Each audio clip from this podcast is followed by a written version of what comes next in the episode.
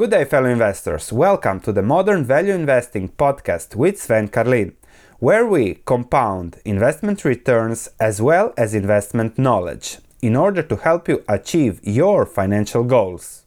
Good day, fellow investors. When Seth Klarman speaks, we listen. A few days ago, I saw this interview, recent interview 2022 for the Harvard Business School on YouTube. I quickly went to look at it, immediately downloaded it because I had the sense that it will be copyrighted away and removed from YouTube. That's exactly what happened. So I can't give you the link to the interview, but I summarized the 1 hour 15 minute long video in 10 cluster topics. There were about 15 questions, and I really, really hope you will enjoy this video because Seth Klarman was dropping value investing bombs. Now, let me just give you a quick interview on who Seth Klarman is. He founded the Baupost Group in 1982 and has been averaging around 20% since 1982 per year, which makes him second in line to the throne after Warren Buffett. So,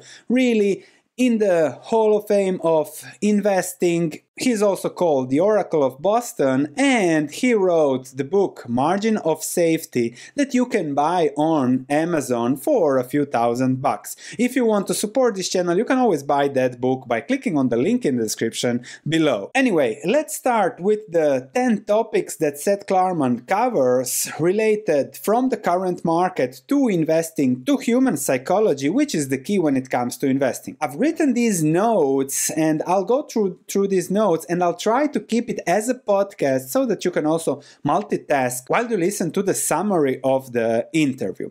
If you get value from this, if you like value investing, please smash that like button and consider subscribing if you haven't. Let's immediately start with the first question topic. What do you see in the world now? So, what are the key factors that Seth Klarman is focused on when it comes to investing? The key factors are low interest rates. So, interest rates now going higher after decades of lower and lower interest rates. And he says that interest rates should go even higher. So, when interest rates go higher, that should jolt the system because people are not used to higher interest rates, and therefore it will be a big shock for all of those that have derivatives and anyone who has been taking risk to their portfolio with zero interest rates, there is no risk because you can borrow for free. But if you have taken that risk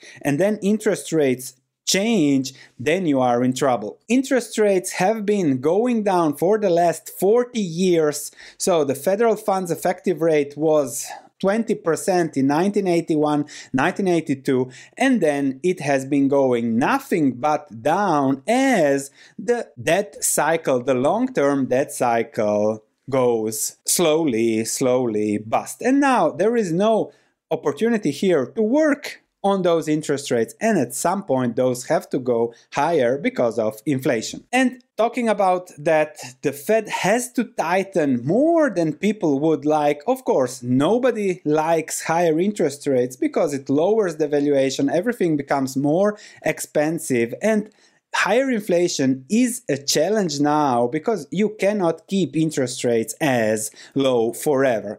And then low interest rates, zero interest rates, created one of the most expensive stock markets ever. Many people are still sitting on great gains, but there is also a lot of pain as some stocks, apart from the top grade stocks, are down 50, 60, or even 70% around various classes. And then he mentions the SPACs and how the inflows and outflows drove that. You can check my video from February 2021, Peak ARK, where I discuss that. I'll put the link in the description below too. Then further, he discusses a big issue I see in the States also, he discusses the divide in society and how people see different versions of the news depending on the channel they follow. So, something very interesting from a social perspective. Of course, he condemns the war in Ukraine, how that is totally insane. And then a comment on tech, whether it is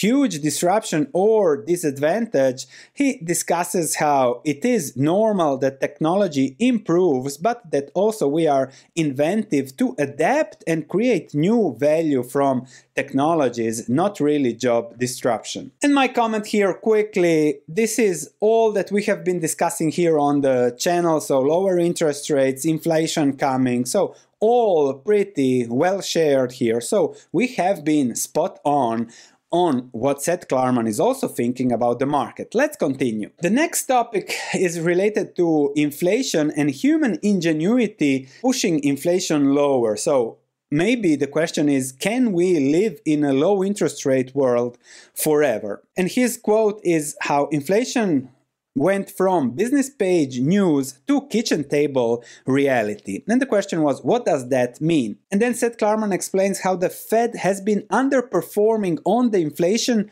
target. Food prices were declining, energy prices were constantly subdued, and how that created a bad environment because people always look towards the past to expect things in the future. And inflation is now different than what we had. Some of it is, yes, supply chain issues, but the trillions handed out created a surge for the economy and probably overheated it. Plus, we have full natural unemployment. You can't get lower, thus, overheating is normal. Then he also comments how he thinks that inflation is not studied well enough and how also the Fed doesn't understand it as they should do. And then also, as a value investor, he always says, always look at both sides of the ledger because focus on one thing, but also look at the best arguments against. And then he mentions economist Rosenberg, how he says inflation is coming way back down, how the current 9 to 10% will be reversed in less than a year because changing prices reduces demand and that slows the economy, brings prices lower. But then again, Larry Summers, on the other hand, says how inflation will get worse, price increases are the new normal, labor contracts issue, etc., etc. And then further, the same topic is betting on inflation betting against human ingenuity? Seth Klarman says that humans will always be ingenious as long as not over taxes. Because maybe job destruction is just in the short term, but long term, especially in the United States, don't mess with the golden goose, the technology development that that all brought to the US. The taxes on taxes, he says that we should be happy to pay a price for the well-being we have he doesn't understand like charlie munger like all other value investors the obsession with lower taxes. It's okay to pay taxes and focus on other things in life. Now further on the macro on the fed and interest rates and debt he says that some rates increases are priced in, but he doesn't think the Fed will have the guts to increase interest rates in a slowing economy, which should, as inflation will slow the economy, the absence of stimulus that we had in 2021 will also slow in the economy. That might lead to a recession. And Raising rates into a slowing economy would mean melting down financial markets. Few have the courage of a Volcker to do that. He did that in the 1980s. 2018, the Fed tried to taper, the market dropped 15%, and the Fed chickened out. So the Fed is way behind the curve of interest rates and inflation and will likely be indefinitely because lowering that in real terms looks like not the option. And then letting inflation fly will take a price on American people, but what's the issue there is that the Fed will likely chicken out on the stock market declines, recession, and everything. And then we have seen now the Greenspan put, Bernanke, Yellen, Powell put, and the market also believes that there will be a Fed put. Plus, he says that they don't really know what they are doing in a deep way. It's all a giant experiment with the money printing and interest rates, and we are at the mercy of their experiment that maybe is right now in the process of going wrong. So, Seth Klarman says, God help us. So, very, very deep words here, harsh words, because that is the truth. We don't know, and not even the Fed knows what they are doing. We do not know the consequences of the last 10 years of low interest rates that will be seen 10, 20, 30 years down the road. And that is a given. Seth Klarman cl- clearly understands that, that it is an experiment. So the outcomes are very variegate and only those who live will see what happens. So you can't be smart, but you have to think as a value investor, whatever happens, I should end up okay. That's always the core of value investing. This leads to the following question is US and will the US remain a safe haven and the power of the dollar as a global currency, of course? He says that the US has always been on the brink, but that it was much worse in the 1930s. And then always think of nostalgia, always looks better in the past, but these are great times and better than those were in the 1950s with the racism and everything. So the US has some remarkable things the software, the core DNA of the country, a liberal democracy, a great legal system, great engines of prosperity, venture capitalists, Silicon Valley, Boston, Philly, world class educations, but there are problems too short term political system, low infrastructure investment, human rights issues. So, those are the problems, but is still the tallest currency and unlikely to change soon. It's hard to imagine Chinese or crypto to take the place of the dollar from a global perspective. Plus, the euro as we discussed in other videos, the euro is an experiment. There is no money cloud behind it, no adjusting mechanism. Japan has severe problems. Demographics, for example, the Swiss franc is too small, so there is no alternative to the US dollar, and he doesn't see that world changing. I also agree never bet against America. You can bet on different things, but I also would not bet against, would not go short the dollar. So that's also something to keep in mind as an investor, long-term tailwinds protection, etc. So that's one positive also, no matter how ugly it might look now. And now from the macro, let's switch a little bit to investing. The question is, are markets efficient or not? And then how to spot those inefficiencies. And then, of course, Seth Klarman relates us to the super investors of Graham and Doddsville, an article Warren Buffett wrote in 1984. I made this video on that, so you can click that for a video summary because it's the core of the basis of value investing. And if you haven't seen it, I'm sure you will enjoy it. And then he says how the core principles of value investing is buying a dollar for 50 cents that's value investing. And if you have an efficient market, you can't do that, of course. On the efficient market theory, it is an elegant theory, but it is not applicable in practice because behavioral economics and finance have a huge impact on the markets. We respond weirdly with our actions, we respond weirdly to what's going on. For example, there is anchoring. He promotes the book Thinking Fast and Slow by Daniel Kahneman and also discusses anchoring. So if you invest in something, it goes down, you want to get your money back. That is the first behavioral principle that, for example, then skews also the markets. And then also behavioral principle that we remember better the things that happened recently. For example, pandemics, those don't happen that often, but the fear has increased now for the next pandemic, even if the statistical probability of the next pandemic, now that everyone is prepared, is lower. The same with 9 11, everyone was afraid, including Seth Klarman, that there will be hit again, but it didn't happen as security increased. So that's also something to think about. And from a market perspective, we are now in a 12 year bull market. Now, not anymore, but Everyone expects always stocks to go up because that's the most recent feedback to our mind. And few really expect how ugly it can get if we see in 1970s scenarios where stocks don't go anywhere for 15 years. And the key is, if that happens, to manage your own psychology, to find your own flaws, the greed and the panic, and therefore markets are not efficient because the market works on greed, on panic. There are no zero trading costs, and risk is not just volatility. Let's think about how things really work, says Seth Klarmans. And when we think about how things really work, panicking when something goes down, thinking about your pension, about your life savings destroyed, etc., that impacts your decision making. Therefore, markets are not efficient. And if we think like that, then we might have a chance to find inefficiencies in the market. And this is also something that is core to value investing and also that we can dig deeper here.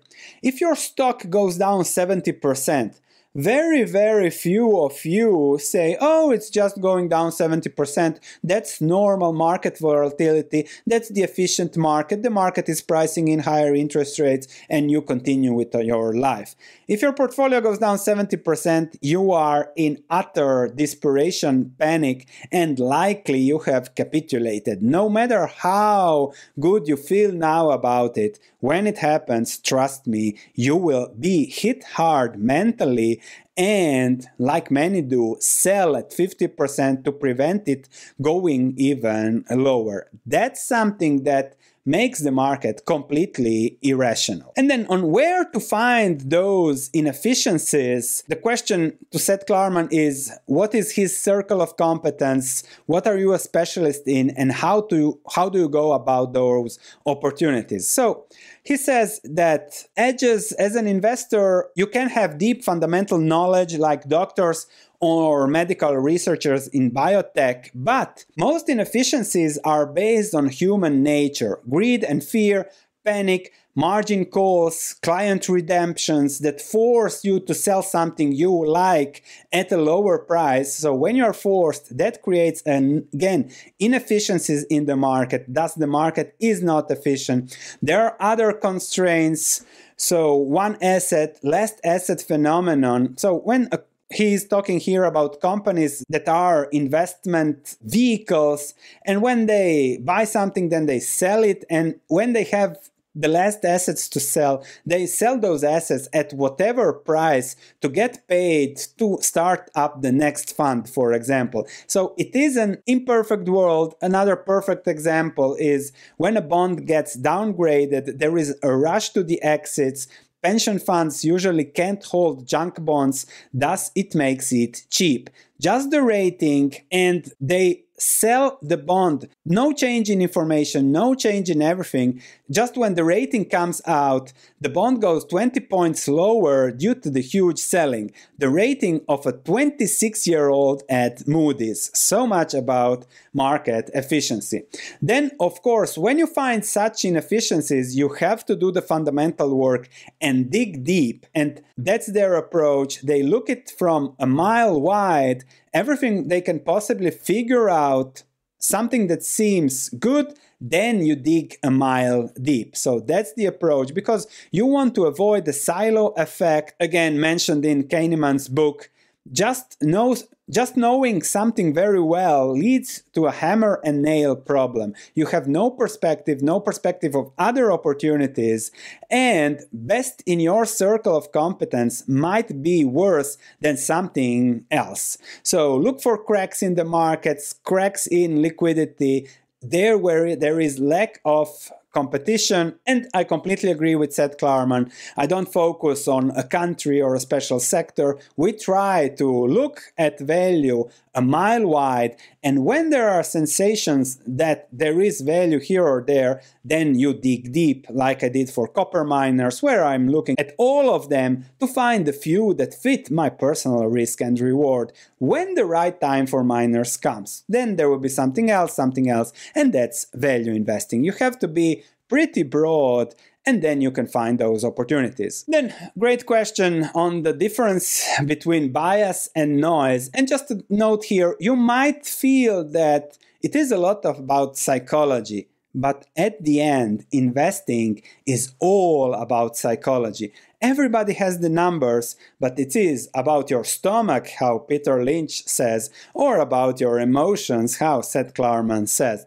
Everything is based on how you perceive things and how you understand the behavior of others in the market everywhere. That's what drives the markets, our behavior, drives spending, drives the economy, drives interest rates, inflation. And therefore, we have to understand that we are people. Understanding people is the key to investing. And therefore, I really like the questions of the interviewer discussing really psychology first as a basis of value investing, not price to earnings or price to book ratios. Let's continue. So, again, mentioning Kahneman's book. So, bias, for example, every shot is up to the right if you shoot with a gun. If the shots are all scattered, that can be noise. And then always think of your own thinking. For example, discussing the story of judges before lunchtime, they're cranky, and you better don't want to be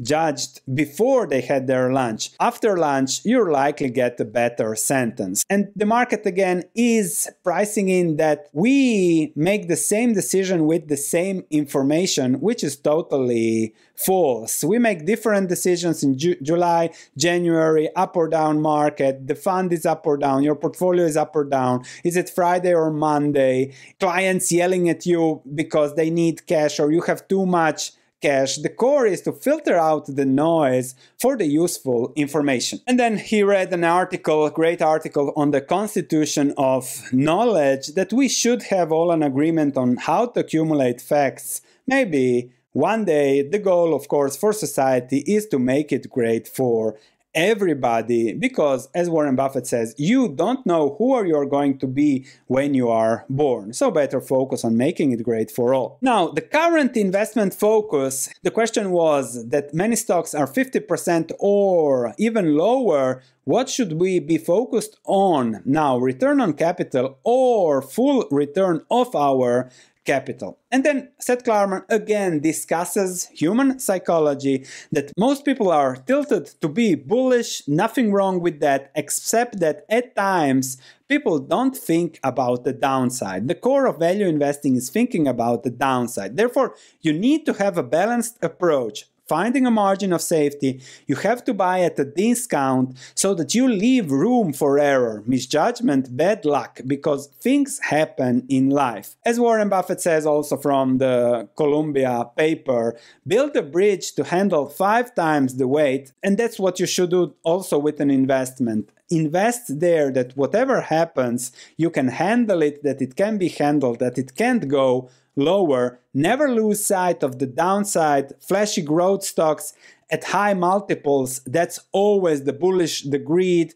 And as a value investor, you're happy with less upside to protect the downside. And for example, a way to invest in these growth stocks so when those stocks are rocketing to new highs, you can always, of course, if you're Klarman or Buffett, buy the convertible stocks so you get protection on the downside and equity upside. And that, of course, only if the asset has absolute value. And maybe if you look at Berkshire's portfolio, there is this crazy stock there, Restoration Hardware, that Berkshire is invested. Buffett never commented on it, but they have been issuing a lot of preferred shares where you don't have downside risk, or pretty much it's only risk if the company goes bankrupt but you have the equity upside. So that might be the reason, like Seth Klarman says, that also Berkshire invested in such a growth crazy stock. So his protection is solid preferred investments. Never pick growth or risk. Always remember both. And that's something I also have to work on. Maybe waiting before buying for the absolute bottoms for more margin of safety. That's something I have to work on too. And therefore, it's always a good reminder to listen to Seth Klarman. Further, between getting your capital back and trying to making a return, always pick getting back your capital because losing money is a real challenge. Very hard to make it back. Losses, redemptions, if you're a hedge fund, margin calls, other debt, risk making you blow up. And if you blow up, there is no going back. Think about the downside, and that's something he says that nobody thinks about it with 40 years of lower rates. There are several generations that haven't ever seen downside because if you don't focus on downside, then you avoid the power of compounding. And he clearly says how Buffett, when he was 65, he had 3 billion and now he's at 130 billion at age 90. So he never tried to make the most money, he never tried to get rich quick, and he tried just to get rich slow. Stay away of the flashy and focus on not losing big. He also here criticizes academia and endowment portfolios because of the implementation of the idea that you need to take more risk to get more return. And we see now that destruction of private equity and everything with pension funds because risk isn't just the volatility of the business, risk has a lot to do with what you pay. Risk is a function of the price you pay, of course. Now, also further on opportunities, every stock is a potential buy at one price, hold them at another price, and sell at a higher price. So, risk depends on price. And then he also read an article in Wall Street how someone is discussing he has to take more risk in the portfolio because of the lower returns. And that's actually wrong because when you focus on risk, you automatically allow the returns to happen. So, but if you focus on risk, you will definitely get the risk, but you might not get the return. That's core value investing avoid the risk, protect the downside, then you will get the return. There is no way around it. Why don't more people do it? Because they discuss it, people don't get it. It's maybe genetic, maybe you're born with it to be a value investor. Likely, if you're listening this long into this video, you are likely a value investor. So, congratulations on that you need to get long term thinking, being patient to get rich slow.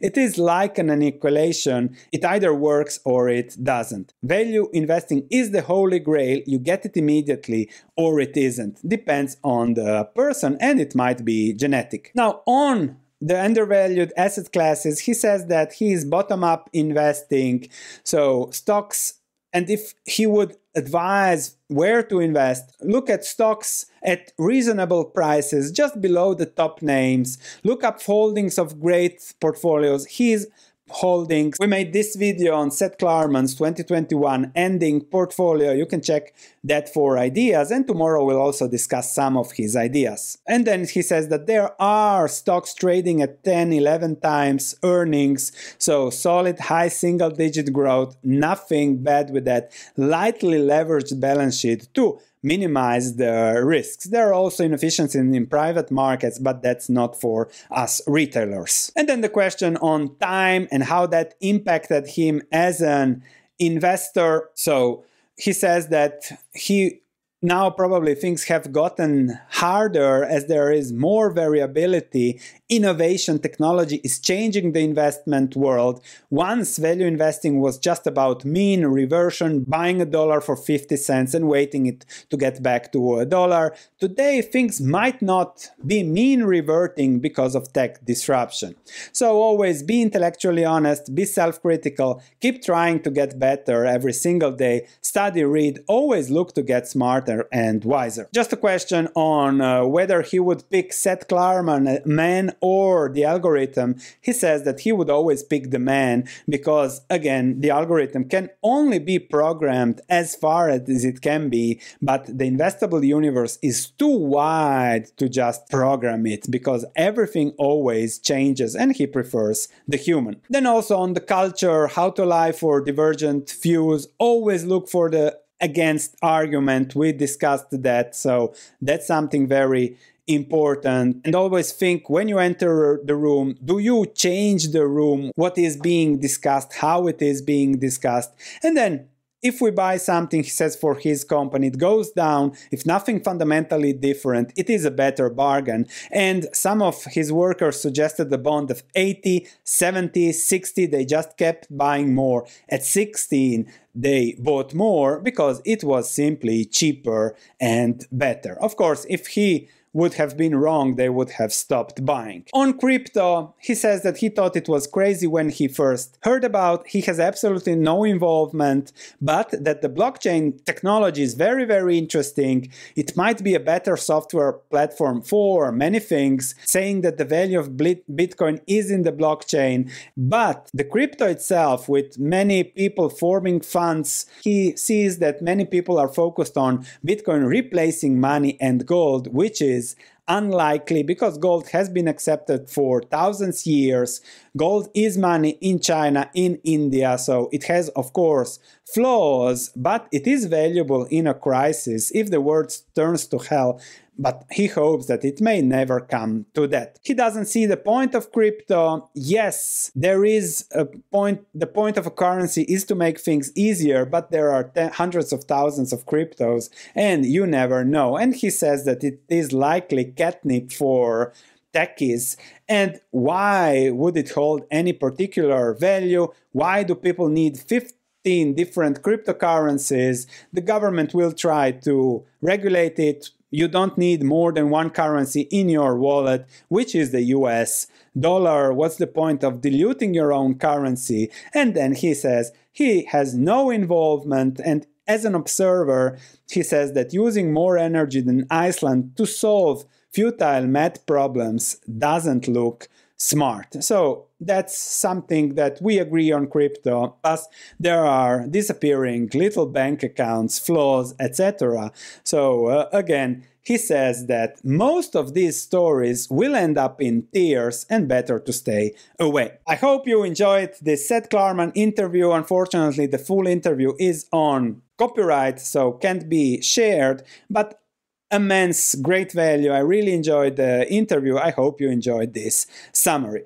Thanks for listening. If you have any comments, please let me know. If you enjoyed this podcast, please leave a five star review as it means a lot to me. Thank you, and I'll be speaking to you in the next episode.